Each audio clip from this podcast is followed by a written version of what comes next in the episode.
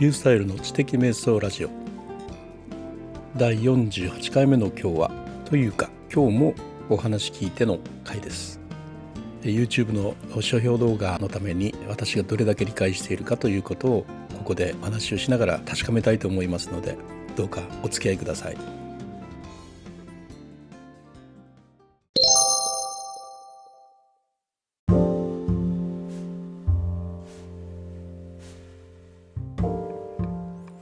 今日はですね結果を出せる人になるすぐやる脳の作り方という茂木健一郎さんの書かれた本について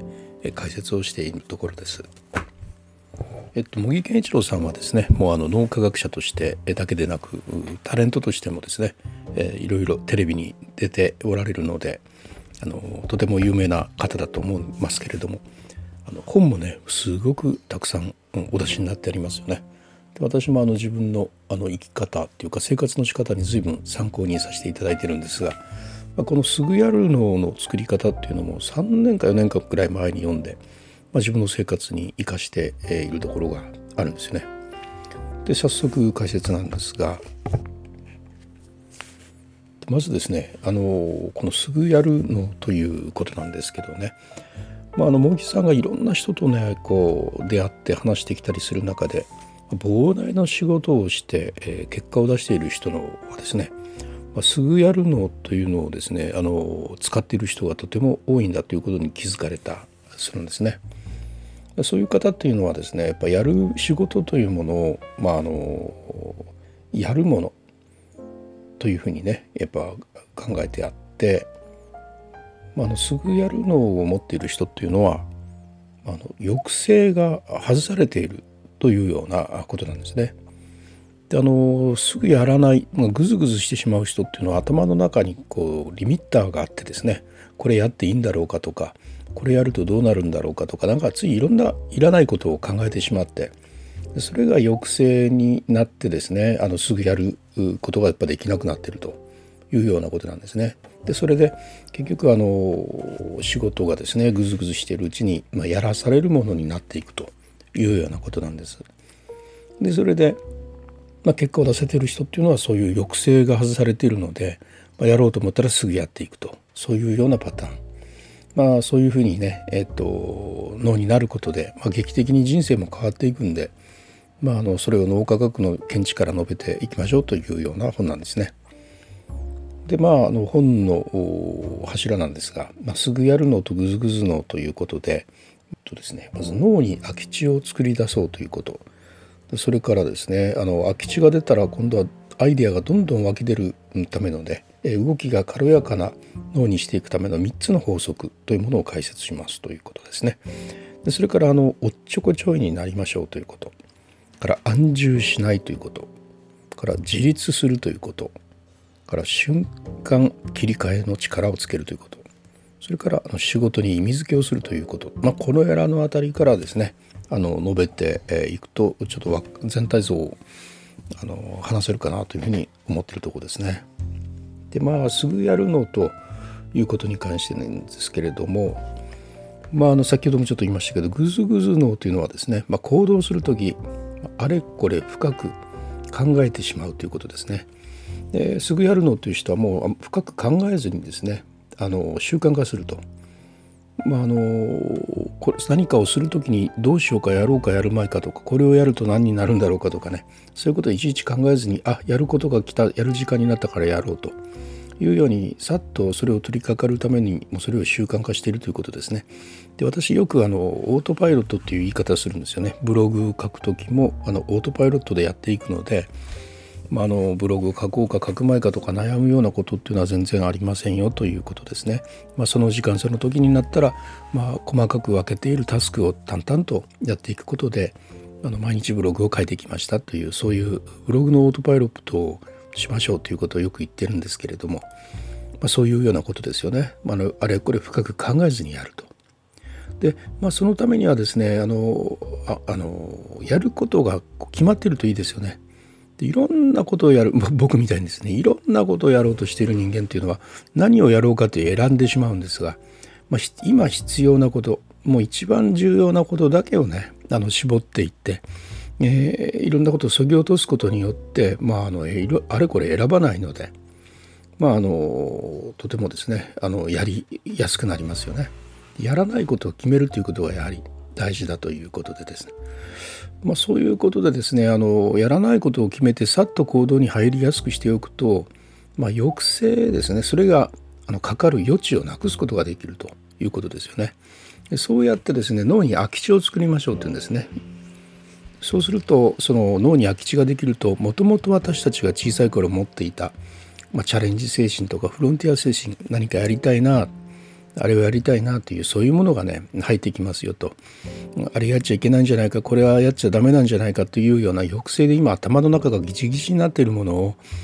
それらのあの一遍あのからあの脳に空き地を作ってそしてえー、チャレンジ精神やフロンティア精神を戻してみたらどうですかというそういうようなことなんですね。でも茂木さんのあのここのキーワードなんですが自分で自分の脳を何とかしなきゃダメでしょということですよね。えー、そしてですねまああの空き地ができたらですねまあ空き地さえできればいいというわけじゃなくて今度はやっぱすぐやる脳として、えー、の重要なあの一つの特質としてですねアイデアがどんどん湧き出てくる。で動きが軽やかになる。そういうのを作り出さなきゃいけないと。動きが軽やかということがやっぱ大事ですよね。でそのことで3つの法則というのを出されています。一つは瞬間トップスピードの習慣化。これ2つは雑談の時間を持つ。そしてベストエフォートで考えるということですね。で習慣トップスピードの習慣化というのはですねこれはあのいきなり行動を開始する回路っていうのがね脳にあるんだそうで。あの背中の背っていう字と外側って書いてですね肺肺外側前頭前皮質前皮質かの回路を鍛えるということなんですよ。まあ、つまりもう特別意識せずにさっとやると。何かあのブログ書かなきゃいけないなと思った時うん今からあれ書いて何書こうかなとか面倒だなとか今から何千文字書くのかとかねそんなこといちいち考えずにブログ書くんだと思ったらもうさっとブログ書くことに取り掛かるというそういうことをもう習慣にしていくことによって、まあ、いきなり行動を開始する回路が鍛えられていくということなんですね。要するに行動をすることによって、まあ、行動力を鍛えるという、まあ、あの瞬間トップスピードの習慣化によって瞬間トップスピードを出す、うん、力が身についていきますよというのが一つです。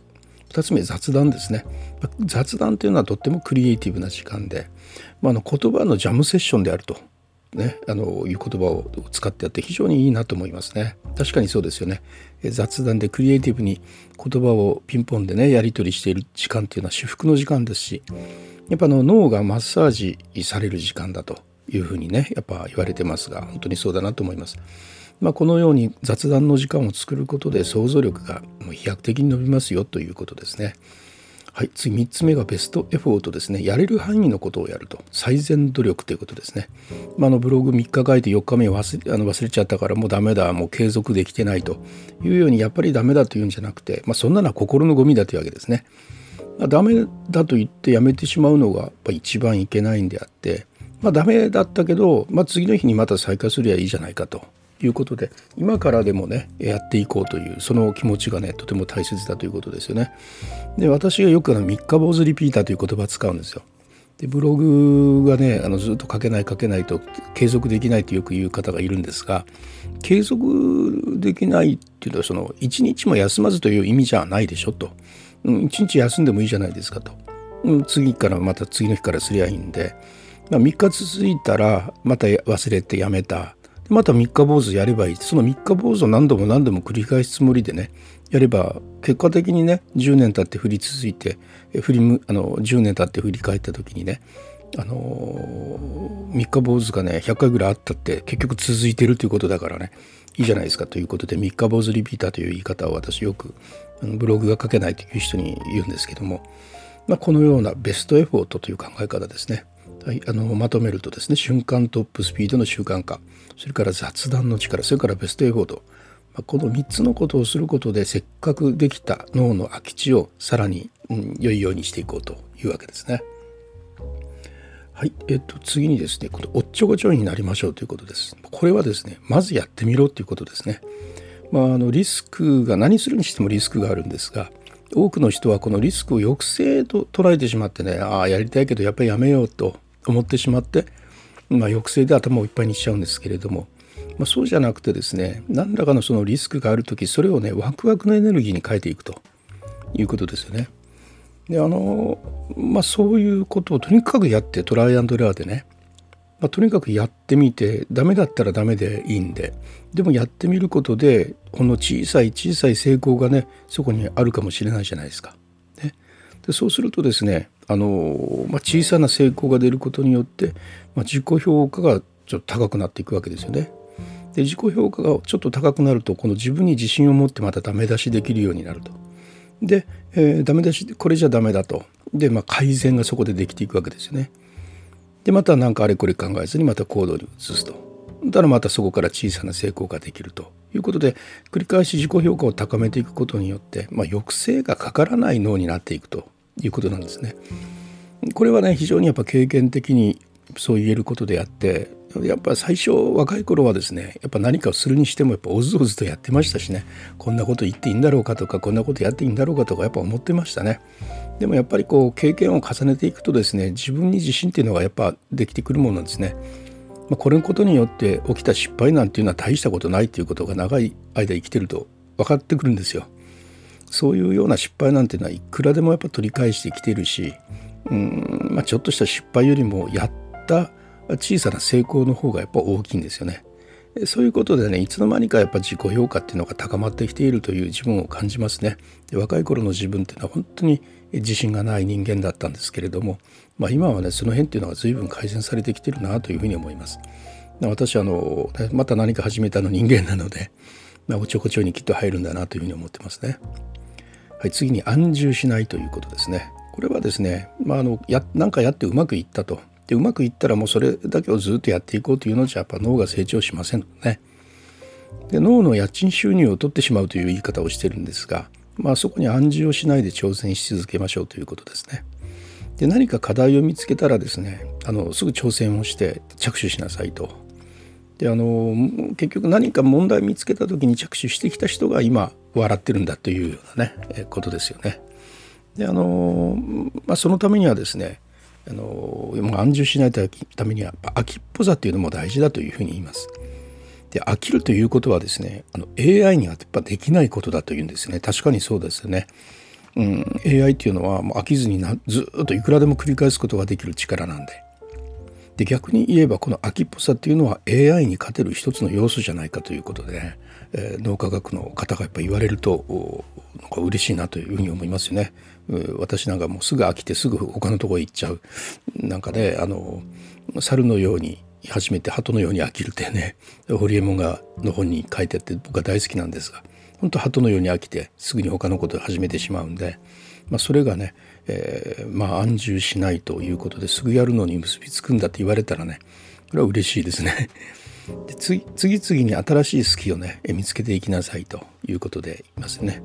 まあ何、また何か始めたの私はねリュースタイルとしてはこれは非常にあの勝ち付けていただいたという気がして嬉しいです。はい、あと次自立ということですね。まあ、あの抑制を外して自ら動ける脳にしていくということですね。でこの自立の脳というのはですねやっぱり自分からやっていくというふうなことであのまあ、脇目も振らずにあのフロー状態に入っていくと。でフローというのはねあの本当にもう何もう全てのことを忘れて熱中する集中するというそういう状態でありますよね。でミハイ・チクセント・ミハイというね方が提唱したあのフロー状態という考え方なんですけれども、まあ、これでもですねあの訓練次第によってどんな行為からもねそのフロー状態に入れるんだということなんですね。でこれもですねあのまあフロー状態ってよく途切れるじゃないですか。ポンとなんか邪魔が入ったりとか変な音がしたりとかしなきゃならないことが頭に浮かんでからあの集中できなくなったりとか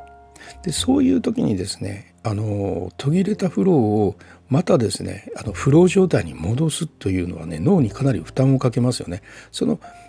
負担をかける負荷をかけるというのはねあの訓練になるんだそうですね。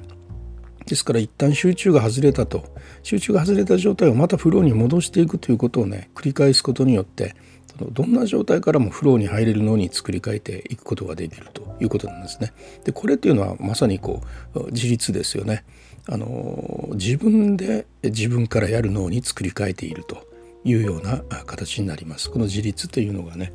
すぐやる脳を作るための一つの柱としてね挙げられていますね。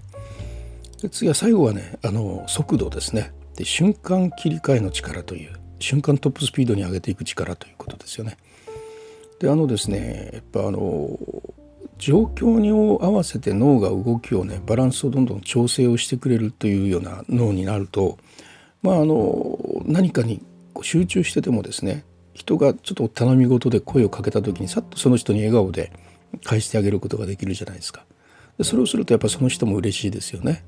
まあ、そのような脳になるということはつまり今その場その場に応じて脳がバランスを今のバランスはこれだ、えー、人の方に、えー、意識をあの80%持っていくんだ。とかですね。今はその80%を戻してまたあの書類を書いてる方に80%持っていくんだ。みたいなそういうのを瞬間に瞬間で脳がね切り替えてくれる、まあ、非常に柔らかいですね。脳の軽やかな動きということですね。でこれはねあの自分自身と対話をしながらねいろんな行動をすることによって鍛えられますよということなんです。今の自分はうんこれでいいのかなとか今こればっかりやりすぎてるよなとかそういう対話ですよね。でそのような対話っていうしながらねあの仕事をやってると頭の中にね柔らかいトゥードゥリストができるというふうに言います。でこの柔らかい to-do list というのは何時何分にこれをしようという to-do list ではなくてまあ、一日の流れを映像のようにイメージする力ということでですね、まあ、一つながりのイメージとしてあの捉えておくとその場その場において次々にその頭の中のイメージが変わっていって今今これ今これというね今ここからっていうねそういうようなイメージが頭の中で次々更新されていけるようになるということなんですよね。まあそうするとですねあの、まあ、状況に応じてさっと頭を切り替える力がねうんできていくでしょうというようなことなんです。はい、最後にですね仕事を意味づけるということですね。で今やってる仕事がね、えー、何の意味があるのかということをね分かっているということです。ついこの間先週あの動画を上げたんですけれどもあの自分の仕事の意味がちゃんと話ができて分かってそして仕事ができる人というのは自分の市場価値を高めていくことができますというねあの転職と副業の掛け算の中でお話をしたんですけれどもその中に、えー、教会を作るレンガを作る人の話をね3人のレンガ積みの話というのをあのどこかから引っ張ってしたんですがここにもやっぱ同じことが書いてありましてあのレンガ職人さんの話がここにも出てましたね。であのやっぱこのようにあの意味が分かってくるとですねあの仕事へのやっぱ誇りができてきますしまあ、あの仕事の意味が分かると何をしなければならない何をしなくていいかも分かってきます。いかに効率的にやればいいか。またあのどこの部分に集中すればいいか。そういうことが分かってくる。それがですねすぐやるのということにやっぱつながっていくでしょうと。いうような話ですね。まあ、そのような人というのはですねとにかく世の中の良い価値を探し手に入れてまあ、共感の輪を広げるそういうようなすぐやるのにねなっていくことができますからということですね。はい、でこれであの最初タイトルね「すぐやるの」というのを見た時に、まあ、ぐずぐずぐずぐずして仕事をすぐ先延ばしすることをねあのしなくて済むようになるさっと仕事に取り掛かれるというそれだけかというふうに思ってたらですねそういうだけではなくて、まあ、思ったら何でもまずやってみようというそういうことも含まれていましたね。うんつまりこう瞬間スタートということと、まあ、思ったら何でもまずやってみるということ、まあ、このようなあの脳を作ることで人生がより充実していきますよというそのような本でした。はい、ということで今日はですねあのまずあの目次に私必ずあの全体をさーっと読んだ後にもう一遍目次に戻って目次を質問者にしてですね目次に答えていく形でえー、このちょっと全体頭に入れていくんですけどだから目次のとこに答えをいっぱい書き入れてるんですよね。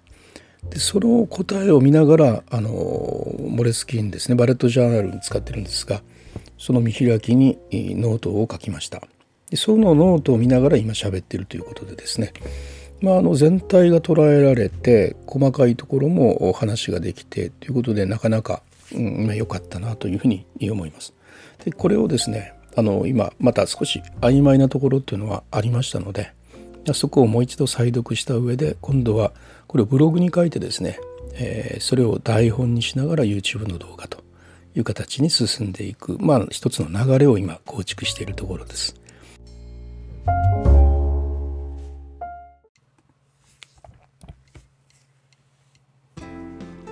い、あのいかがだったでしょうか？あのお話聞いての回ででですね、茂木健一郎さんの「すぐやるの」の作り方の解説 YouTube 動画を、まあ、作るためのお話をさせていただいたところです。